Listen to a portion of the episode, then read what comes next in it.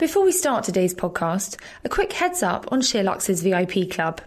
From restaurants, bars, and hotels to beauty, wellness, and shopping, Sheerluxe partners with some of London's best destinations and hottest brands to bring its VIPs exclusive monthly offers. So, why not sign up? It'll cost you just £5 a month or £50 for the year. Use your card once or twice, and you'll have made that amount back in no time. For more information, visit SheerluxeVIP.com.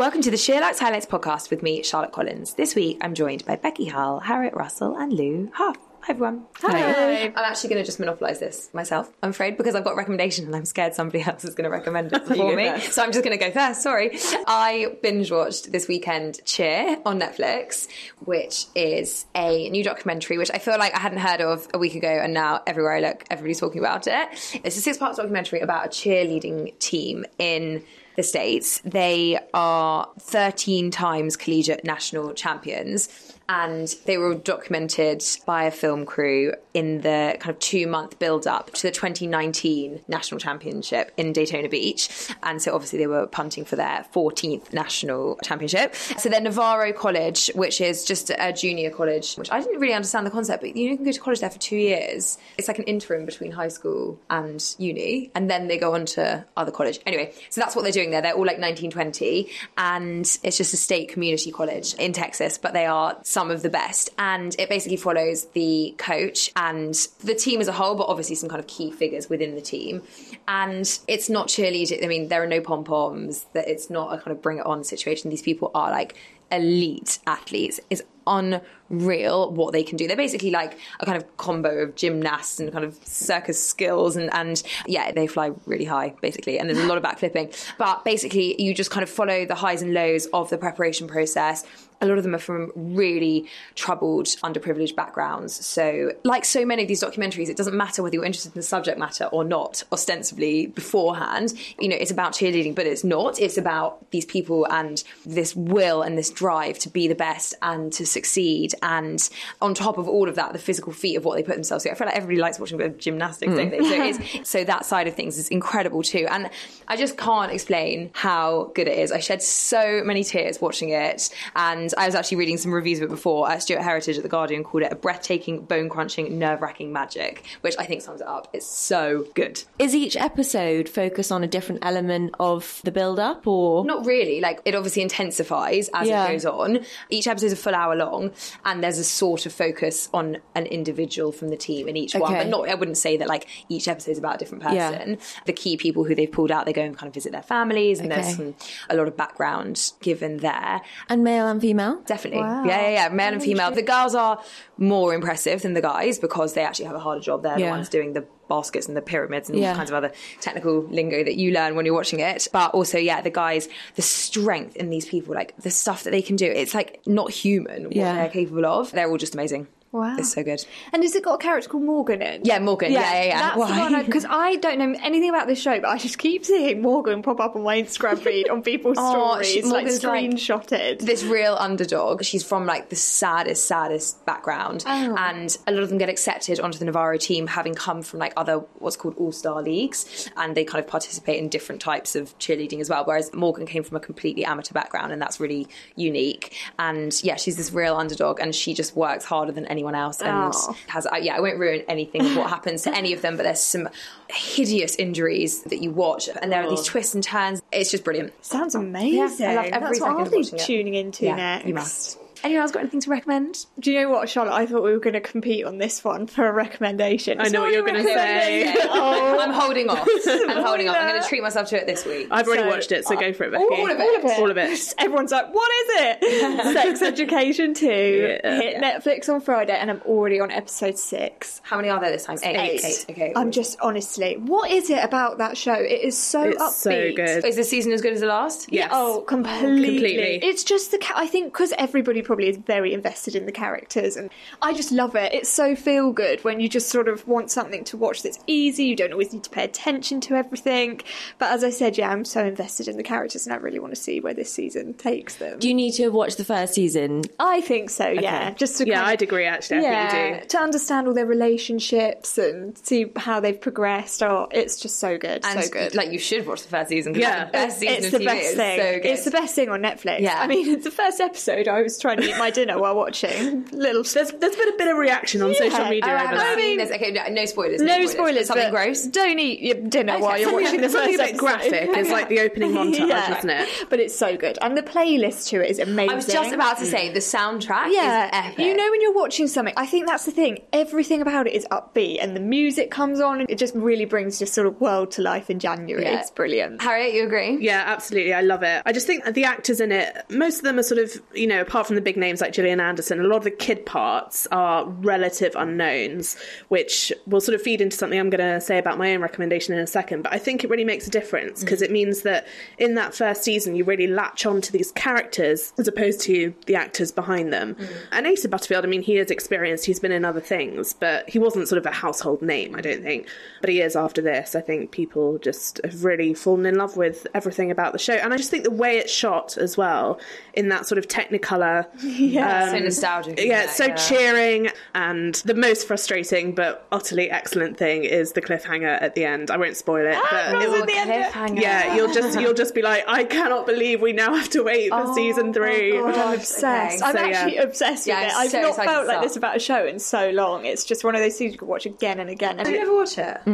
I watched maybe the first one or the first couple, and I don't know if I just wasn't quite in the mood, but it didn't grab me. And then I know everyone's been talking about it, so maybe I just need to try it again. To be fair, Harry's the same. He cannot get into it. Yeah. And I don't know why. It's funny, isn't it? How think it's- sometimes you differ. I wonder if it's a bit girl. No, it's not girly this, as a subject matter, but I can Yeah. see it appealing more to girls than guys. I agree. As a generalisation. I agree. And having said that, though, I think what they've done amazingly well too is treat a lot of very like millennial subjects without it being sort of woke for the sake of it. So, you know, there's heterosexual relationships, there's homosexual relationships, there's race is sort of in there, um, disability is in there this season, but none of it feels like a cliche. None of it feels like the producers are just chucking something in to sort of tick a box or make sure that it's, you know, appropriate for these times. It just feels inclusive and it just feels what a modern TV show for, you know, young adults should be. And yeah, they've done a great job. Couldn't agree more. Harriet, you have something else to recommend? I did, yes, which is one of the best films I think I've ever seen, which is 1917. I've heard such amazing things about it, and I was kind of like, "Oh, is it going to be one of those sort of long, depressing films?" But actually, I really need to go and see it now. Mm. Yeah, it's a really important film. That's Yeah. what I'm going to say first and foremost. However, I did actually screenshot a review from the BBC on my phone for today because I thought actually Ali Plumb, who is the film critic there, summed it up sort of pretty perfectly actually. So to put it in context before I read it though, the plot, without giving anything away, is incredibly simple, which is based on a story that Sam Mendes heard from his own grandfather who fought in the war. Although none of this is based on true people. No one's playing real people. It's 1917, and in history, there was a retreat by the German army to the Hindenburg Line. And all of our sort of British expeditionary force thought this was an amazing thing that the Germans were in retreat, and it was a real first sign that we could win the war. And so there was a real sort of gung ho approach of we're going to push back. Unfortunately, it was a massive trap, and the Germans retreated to make it look like they were weaker when in fact they weren't. They rigged no man's land with booby traps and snipers and all sorts of awful stuff. So the plot is essentially these two really young lance corporals are given a task by their general to deliver a message to a battalion sort of further up the line, not to attack, not to walk into this trap. And one of the lance corporals has a brother in that battalion, so it becomes very emotional for him. And they know what they're doing by giving him the task. They're sort of setting up this emotional blackmail to do it that's it that's all you need to know that is the plot and it literally it's a one shot film i mean not completely it's sort of eight minute scenes all stitched together but it is incredible the way they've done it there's loads of stuff on youtube which you can watch to kind of find out more but yeah it just follows these two lance corporals as they make that journey from the line down here to the line up there Oh wow! that's it. That's all you need to know. There's basically no backstory to these characters. You don't even really find out much about the main character until I would say the last 20 seconds of the film. Because none of it's important. Plot is key, plot is king. However, let me now read this review that I've promised you and not delivered. So, Ali Plumb said, The simplicity may not be to your taste. You may well want more depth, more detail, more colour. But as I said before, that would unpick what makes this film so special. Saving Private Ryan, this is not. You'll have to accept this film for what it is a beautiful, most impossibly impressive triumph of technical skill and emotional power. Hmm. Yeah. Yeah, wow. I mean, it's very well written, and I think it does sum it up perfectly. It's absolutely captivating. They sort of set it up, that whole bit that I've just told you about the plot, they set that up within the sort of first 15, 20 minutes, and then you're on the journey. Hmm. And from then on, I mean, the cinema was just silent. I don't know about you, but the cinema is one of the places that really pisses me off the most. Yeah, me too. People just don't know how to behave.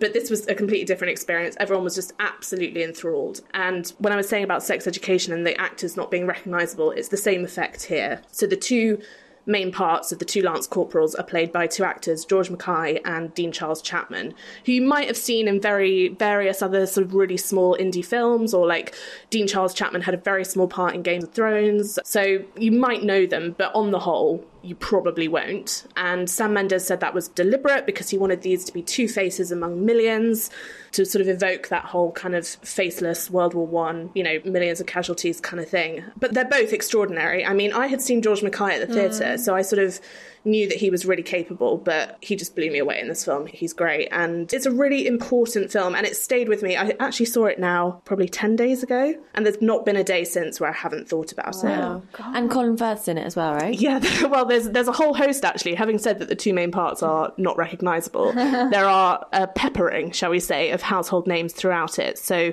Colin Firth plays the general that gives them the task. Mm-hmm. Benedict Cumberbatch plays the colonel who is in charge of the eventual attack that they're trying to prevent.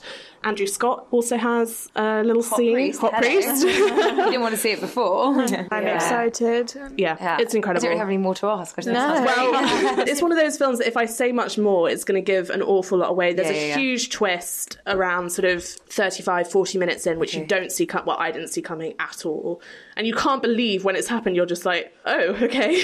Wow, I didn't we'll expect just- there to be a No. twist. Uh, yeah, nor did I. Um, Very long. No, average time, uh, two hours pretty much. Yeah. And honestly, the time will fly by because Mm. the tension is always 100%. So you won't notice it, I promise. Like I said, if you want films that are full of character and intrigue and depth and, you know, lots of layered Mm. plots, then maybe it's not one for you. But I would still urge anyone who's sort of thinks it might not be for them to Mm. just give it a go because Sam Mendes says this in a lot of the promotional interviews. We're in a real danger of forgetting these things as they move further back into history. And it just really brings it home to you what these people went through Mm. ultimately and how we should just never forget any of that. Like, it should be front of our minds all the time. Agreed. Speaking of things you have to see, we wrote a feature on the exhibitions to look forward to in 2020. So whether that is the Alice in Wonderland Curiouser and Curiouser exhibition at the V&A or the Andy Warhol exhibition that's coming to the Tate Modern, we have everything you need to book for the year ahead. Harriet, I'm going to come to you first. What are you looking forward to exhibition-wise for 2020? I definitely think Alice in Wonderland will be up there. I think the V&A in recent years, we can all agree, has really come into its own. I would say maybe in the last five years. I'd say Yeah. at any time after McQueen. Yeah. They've really hit it on the head when they come to these sort of big blockbusters. They really know what they're doing and they know how to sort of capture, I think, imagination and, you know, sort of a crowd pleaser, isn't mm. it? So, yeah, I'm really intrigued to see what they've done with that. So just to clarify, when it says that it's an exhibition about Alice in Wonderland, they've basically curated 300 objects across film, performance, fashion, art, music, and photography that are all representative of, well, I guess it's the book, isn't it? The storybook. Um, so, and that's everything from Dali to the Beatles, apparently. Yeah, so it's going to be quite eclectic. I think if you went to the British Library a few years ago to see the Harry Potter exhibition that they did, it was a sort of similar vibe, I think. I mean, in that exhibition, they did have a lot of original material from J.K. Rowling, but they also collated from the archives of that library lots of things which either she used for influence or sort of relate to the books, relate to the subject, whether it's ancient magic or whatever. So I'm sort of thinking it'll probably be along the same lines. Mm. It'll be an interesting one. I think sometimes these exhibitions can be in danger of being reduced to like an excuse to trot things out that they sort of have no reason to trot out mm. anywhere else. and if they can find a link to Alice in Wonderland, then then brilliant, let's put it in. But I'm going to reserve judgment. I'm definitely going to go. Agreed. And as you say, they know what they're doing, don't Yeah. they? Lou, what about you? You went to see Tim Walker last weekend. Yes, I did. I've been greatly anticipating going to that exhibition at the V&A because one of his, it must have been about 10 maybe eight years ago, he did an amazing exhibition at Somerset House, which was basically an installation of all of the objects from his shoots and his kind of and the sets that he's created. These amazing kind of magical fairyland fashion landscapes. But this was something slightly different, and it was more just an exhibition of his work. And each room was incredible the way that they laid it out. Some of the rooms had beautiful kind of pink floral 3D wallpaper and then some there's like an amazing carpet. So almost the journey that you go through when you walk through the exhibition was something so magical as well. And you kind of really get into his mind and it was amazing actually. I prefer more of his fashion stuff than some of his more recent work is slightly more artistic and there's a, a replication of the Bayeux tapestry which is a bit weird in my opinion. but yeah, I love his sort of romance, more romantic pieces. Um, but I'm really excited to see Andy Warhol at the Tate. Lewis and I went to see his exhibition in November in New York at the Whitney in 2018, and it was absolutely incredible. One of the best I've been to recently. So that's coming to the Tate in March, which I'm really looking forward to seeing. I also saw it at the Whitney, and it was brilliant. Everything that you want from Warhol was in that exhibition, yeah. from the soup cans to Marilyn Monroe to the most incredible early photography. There was one in particular that I remember, which when he was first starting out, there was a socialite that he was really good friends with, and yeah. he took her into a passport photo booth in a New York subway station, had her take a load of photos, and then he blew them up in that kind of Marilyn oh, wow. Monroe style. It's like the size of the wall in yes, here, all the different colours, and it just like lived in her house. And this is before he, I think he did it for free, but mm. it really is a journey through kind of all his work. And yeah. I think particularly Warhol for people who aren't necessarily I mean art can obviously mean a lot of things but if you've got you know whether it's a boyfriend in tow or children that you want to get interested Warhol is a really good entry point into the art world for that because you know if those are not people who are going to go and look at Renaissance paintings yeah. or modern art or whatever it may be, Warhol is fun and colourful yeah. and feels relevant because he was you know an American living in the 20th century. Yeah. So I really recommend it for all the family almost. I agree, and I think especially kind of getting children into art, he uses you know particularly like a lot of mixed media and things like that. So I think it's something that you could probably take your kids home and then go home and mm-hmm. sort of try to replicate it. It was the same when I went to see Olafur Eliasson. That was at the Tate as well, and there were so many children there, and that was very much a sort of interactive, you know, there's a lot of light installations and water movement. And, you know, it is a great day out for the family or for sort of anyone, however much of an interest you think you have in art. Mm, agreed.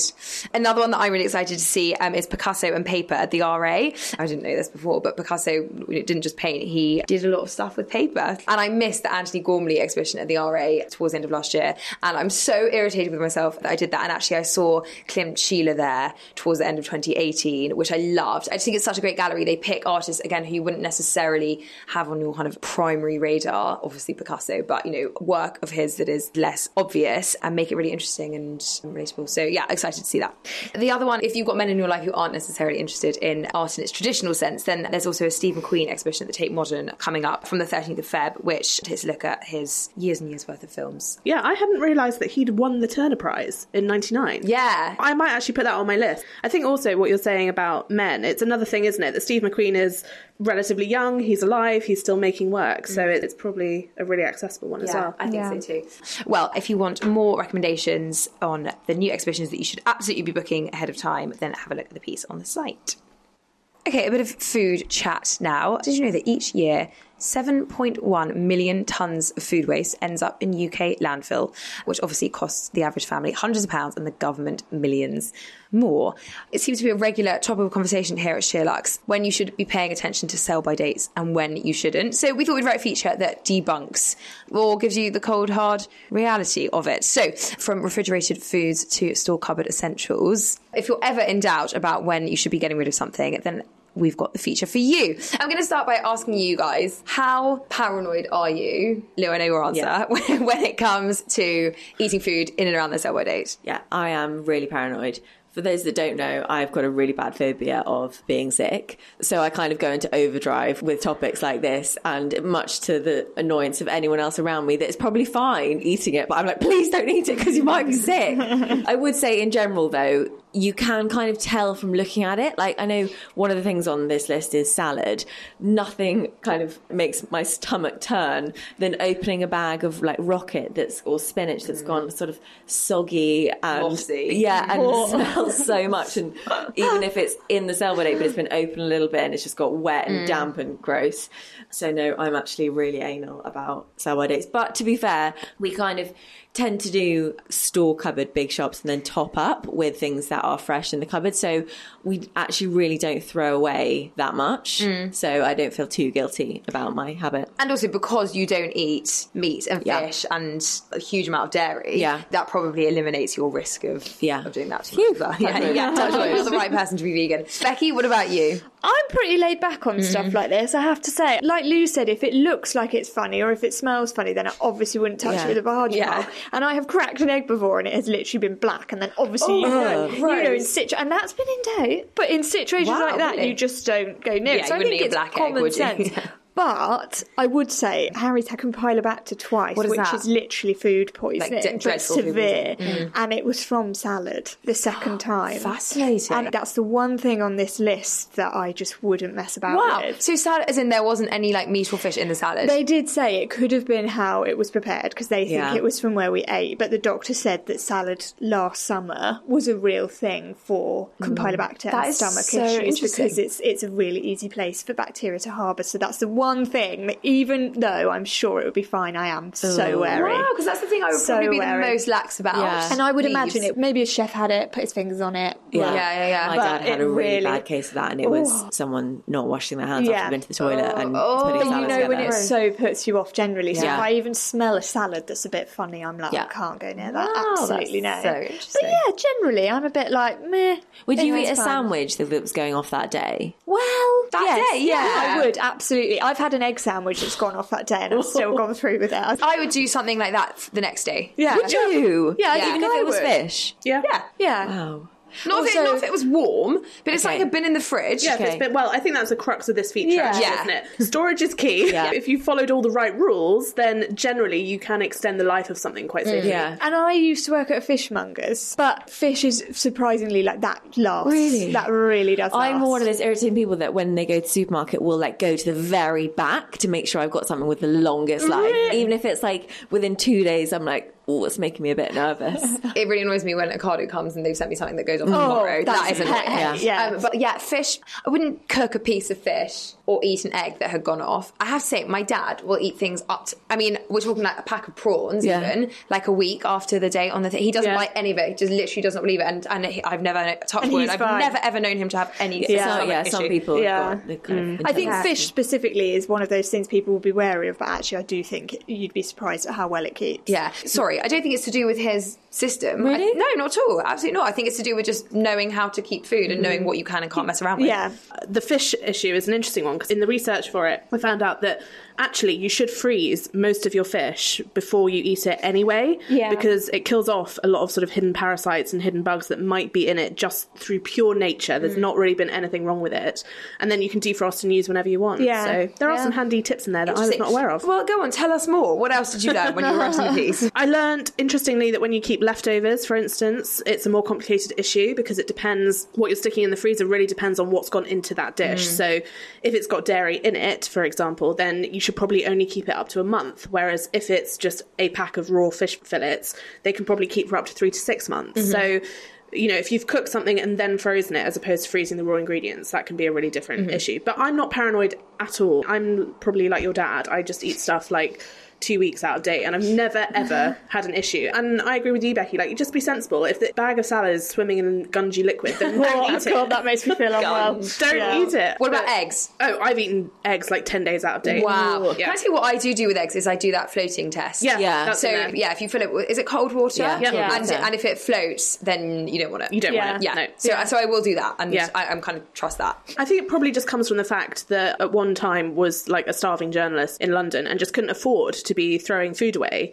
if I didn't happen to use it. So no, I was testing boundaries for a really long time. And I think it's now just habit. I just I'm aware potentially of what my own body can sort of mm. deal with and also, you know, general foods that I sort of eat on repeat. I know kind of mm. roughly how long they'll last as long as they're stored right. So What about milk? Milk, I think, is a sniff test. Definitely. Definitely. Definitely. Yeah. I think. Yeah. yeah. But that lasts quite a it does while, last way beyond the day. I think yeah. it depends if it's whole milk or if it's skinny milk, and also if it's oat milk or Yeah, plant-based Yeah, milks yeah. I think Oh, actually yeah, last last- a they last- long, long last time. Yeah, but Yeah. yeah. I think always when people kind of drink straight from the carton or whatever, Oh, and you're gross. like, you haven't smelt that or checked it, Yeah. it's lumpy. And It's kind of gross anyway, yeah. God. Let's talk about the store cupboard now. I like how you put a thing on chocolate in this, Harriet. We've mm. always like historically laughed here because we get an Easter bunny here every Christmas. The, you know, the Lindt chocolate bunny. Right. And I'll eat mine in like day one, and then I'll pick at everybody else's until like November, December, which I, like I'm good with. But historically, I've received quite a lot of flack for um, eating such old chocolate.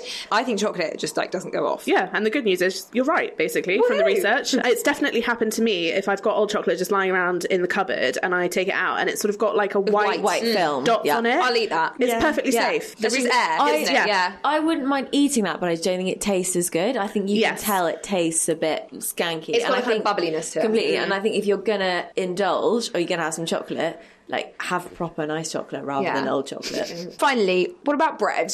I do not like old bread.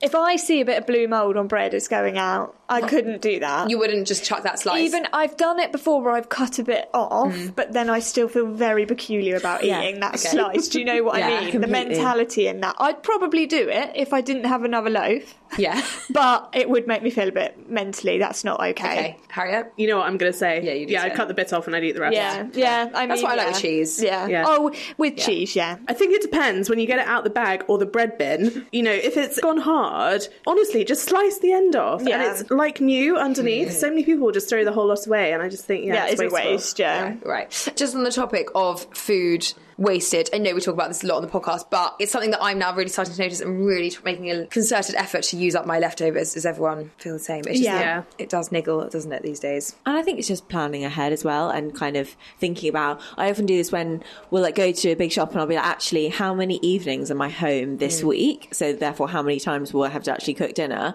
And then you can kind of think about it a little bit more. I no longer buy protein in my weekly shop, so that's my way of get, of trying to mm-hmm. reduce the waste. So my weekly shop is like all mm. my essentials, and That's then such a good tip. yeah. So like tonight, for example, I've got everything I need for whatever I want to eat, apart from fish or meat. So I'll just pick that up at some Yeah, point. Mm. and a lot of the time I try to. This sounds quite extreme, not always, but I try to buy my lunches and have dinner early in the day, and then not in the evening, so I'm not wasting food because I get home so late often that then What do when you you, mean? You have your dinner at work? sometimes if I can eat at like four and then just some toast at home. This is so sad. No, You have four this isn't, a, this isn't like a pity story. so you only have two meals? No, I'd have like another snack when I got home. That's actually really clever. But I just don't like getting back and then feeling like I've got to eat really late, and if I can't eat it all, it just sits. Do you know yeah, what I and we always a- are saying like you're Yeah. sat here and you're like, okay, I'm going to get home at eight, and then I have to start cooking. Yeah, and it's just a waste of an evening. I mean, Yeah. don't don't pity me, think guys. that's so not all clever. the time. So just what will you have at your desk for Just dinner? like a sometimes a salad and a soup. You know, whatever does me on so the civilised. day. but that's why when I go shopping,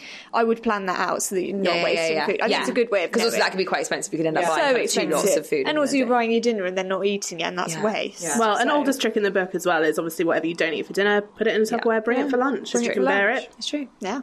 Okay, great. Well, I'm feeling quite inspired to go and use up my fridge. I've got a salad from Friday night that has some seared tuna in it. Is that got to go? Oh, you'll be fine. No, I'd eat I that. think. Yeah, Would I'd eat you? that, Yeah. I'd eat that. So it's basically Friday. Lou is like absolutely not. There's a lot to be said for ah. psychosomatic kind of Yeah, symptoms. definitely, definitely. So, yeah. you know, if it's going to make you not feel settled Yeah, or right, feel right, well, Completely. don't Anyone do it. can tell me after, I'll be fine. It's in my head. Exactly. Yeah, it's not it's it. not for me to stand there and say, you know, you're a bad person for throwing it away. I just personally wouldn't do it myself. But Good tip, good tip. We're going to talk now about thank you letters. We wrote a list of five modern rules for saying thank you in writing because some perhaps consider this an archaic tradition. Lou, I'm going to come to you first. Do you still write thank you letters? Yeah, I love a thank you letter. To be fair, I say yes. I definitely don't do them as regularly as I should. But when I do, I feel really pleased with myself and reminded that receiving one is the most lovely thing. Mm. Therefore, I should do it more often. And I actually, this is so terrible. I went to the theatre with a friend in November and bought a card straight away, and it's literally still sat in my handbag. And I'm still going to send it because I think better late than never. But yeah. So that was going to be my question. We all know that we need, should write to say thank you if somebody's bought us a present or, you know, whatever, it's your wedding or something like that. But do you still write to say thank you for other occasions? What are the kind of boundaries for things you say thank you for in writing? it's not necessarily always a thank you that you know you've given something or i think there's been a few times where someone has been such an incredible friend to me or they are having a tough time and i just want to let them know that either i'm there for them or i'm so grateful for them being there for me and i think writing to someone kind of out of the blue, not via WhatsApp, having something that they can keep and kind of take them a bit off guard, I think is really special mm. and underrated. Mm. I agree. Harriet, you're nodding. Yeah, I mean, I wrote this feature and never has there been more debate between myself, Laura, and Georgie mm-hmm. over what should go into this feature because yeah. it's very clear that people feel very differently about it. I think the general consensus if you can reach one, is that sort of what Lou's just said, which is that it's really got to be about the emotional yeah. gravitas behind something rather than the expense of something or whatever, which can be a bit glib. But for instance, we all have birthdays and God willing, we'll all have another one this year or next. So if someone has, you know, given me a really nice, albeit fairly sort of standard birthday present, yeah, I'll probably just drop them on WhatsApp to say thank you. But for instance, after my best friend got married a year and a bit ago, I wrote to her parents to say thank you because they technically invited me to the wedding and paid for everything. And it was a really lovely evening. And I know that it would mean a lot to them to have, you know, a guest of their daughter's wedding write to them to say what a lovely evening it was. And like you've said, they can hold on to that note for a long yeah. time. It will probably go into their sort of emotional kind of package around that occasion. So to me, the most important thing is to read the occasion mm-hmm. and understand what you're saying thank you for. I, I, do that after every wedding I go to. I write yeah. to the parents to say thank you. Can I say, yeah. would you write to the parents if it wasn't funded by parents? No, no. I'd write to the person who would have paid for the wedding to put okay. it more crassly. And I'd always kind of done it, but not kind of that consistently. And then when I got married myself, and a couple of friends did that for my parents, I really yeah. noticed a how much they appreciated, but I really appreciate. I think even probably more than my parents really appreciated that they had done that and taken mm. the time to mm. do that. So even if it is kind of for convention's sake. I don't think it really matters kind of what the motives are. I just think it's particularly for that older generation. Yeah, it's a nice a thing to do. Yeah. But I do think if you're going to go to the effort of getting a card, writing a card, sending a card,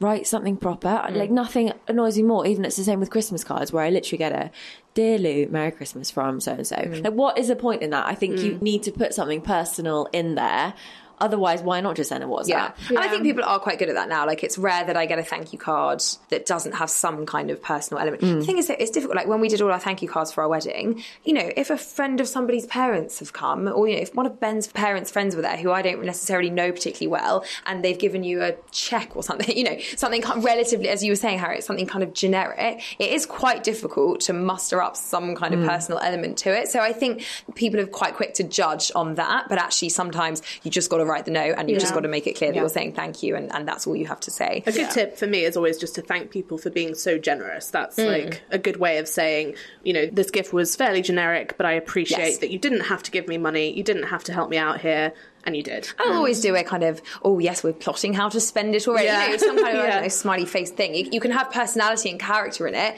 without it yeah. being hugely yeah. personal. I Absolutely. Think. Becky, do you send thank you cards? Yeah, and I think I can't say anything that nobody else hasn't already said, but I think it's really important sometimes. And I think whenever I've received one, it's always been very touching. Mm. And I mm. think I kind of agree with Lou. If you're going to send something, I actually do think it should be quite personal, and I do think it should be quite fleshed out because I think you can always tell when someone really means something. It comes across so much more meaningful. Mm. Mm. So I would definitely only do it when I really, really feel the need. Mm-hmm. I do with, with PRs as well because I think there are so mm. many things that we forget to thank and how generous yeah. PRs yeah. can be. Like I send and, flowers sometimes yeah, if, if, they've really hooked me up well, with something. I, I know yeah. when I went to Cirque du Soleil last week and I had the best time with MAC Cosmetics and like I'm absolutely going to thank them for mm. it because I think things like that are so generous yeah. that yeah. you should sort of really give back. Definitely. Even just a note. And I know that if it was me and I received something, yeah. I'd be like, they've really thought about that. Also, so, and it does happen vice versa. You know, yeah. I'll get a handwritten note from somebody saying, "Thank yeah. you so much for including our yeah. brand." The coverage, yeah, and it just feels so. Yeah, it's like, oh my god, you mm. read that and you took the time to then write about it. That's so true. It's so, so kind. And in kind of whatever industry you're in, it's proof that it's, it's, a work thing as well. And actually, like if you'd asked me this when I was younger, I would have been like, meh. But now I'm like, it's so special to receive a handwritten mm. note. I think it's lovely. I agree.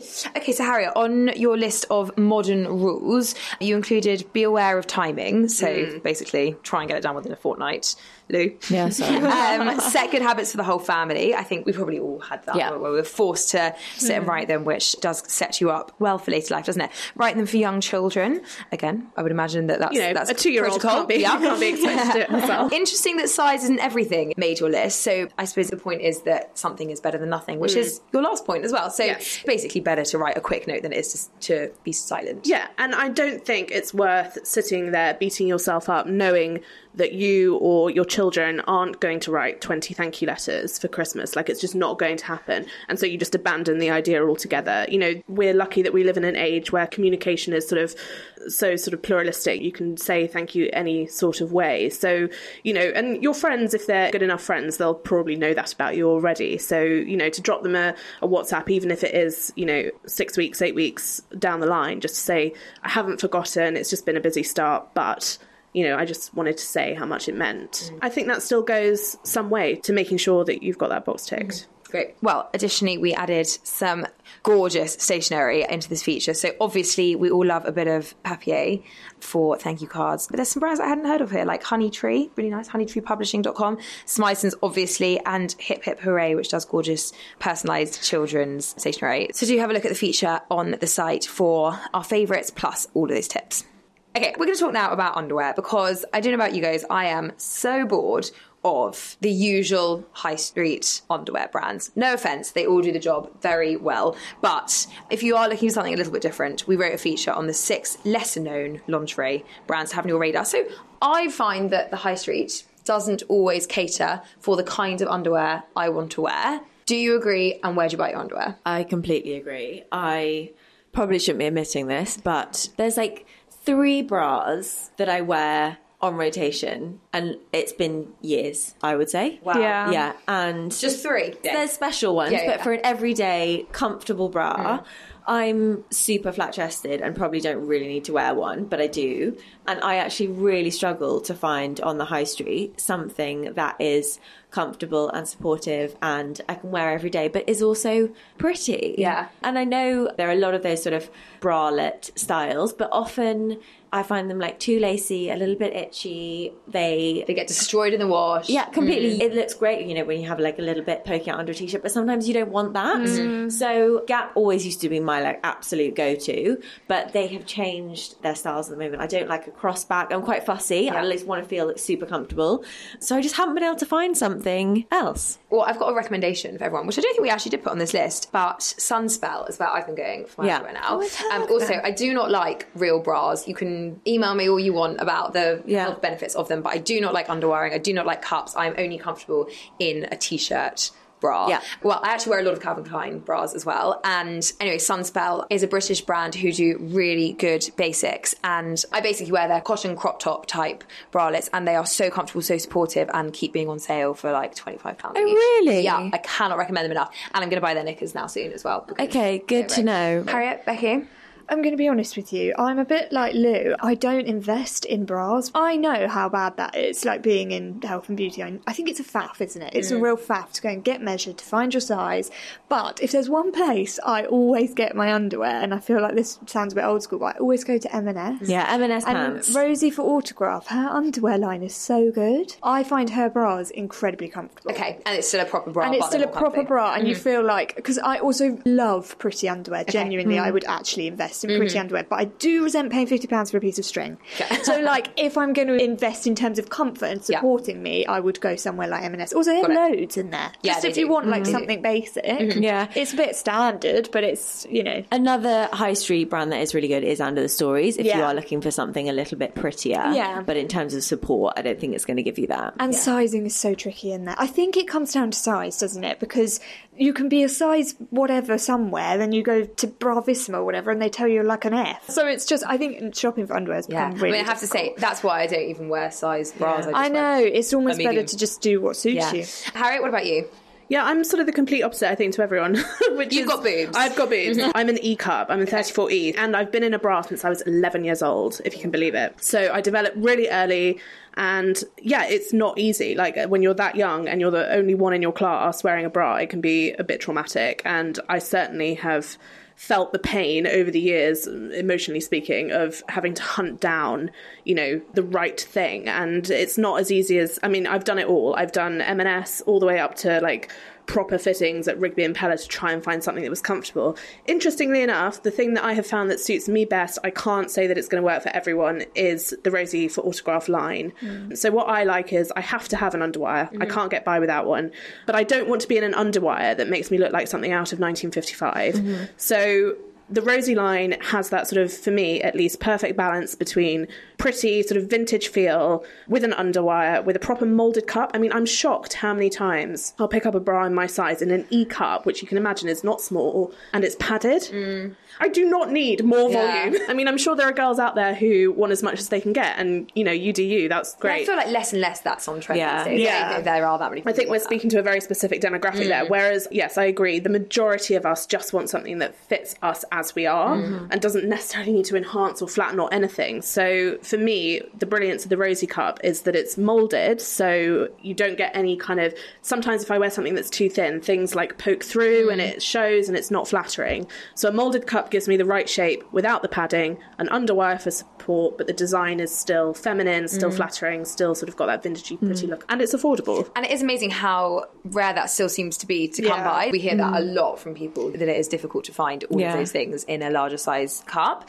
Let's talk about knickers. I really feel like growing up has really taught me like what I really am not prepared to compromise in in a pair of knickers mm-hmm. and I'm very, very specific. I also need quite large coverage. So I go to Victoria's Secrets for mine, but I wear like they have to be giant. They have to come up to my belly button and cover my whole bum, and that is the only way I'm comfortable. Anything else, I'm literally uncomfortable all day. And as you say, Victoria's Secret, you know, you get all those ones in the drawers, so they've got a high rise pair that are like the only ones that I'll wear, and they're my favourite. Well, I don't mind a thong to be honest. If we're going to go there, I literally, but I would say that anyone that's like, I find them so much more comfortable. I'm like, no, you do. Lying. That's not a thing. But in terms of day to day, I would possibly prefer to wear one so that you can't see it through my jeans. I feel like that's. Do you really thing. care? Yeah, do, you really care? care? See what do you mean? Through your jeans? How thin are your jeans? Genuinely, go okay. back. You like to wear pants that you just hope people can't see through your no, jeans. No, no, oh, no, no, no, wear no. a thong. Yeah. So people can't see her knickers through. I jeans. would consider that. Do you honestly care? Yeah, I do a bit. Anyway, that's a personal thing. Sure. But I do also know what you mean. There are days.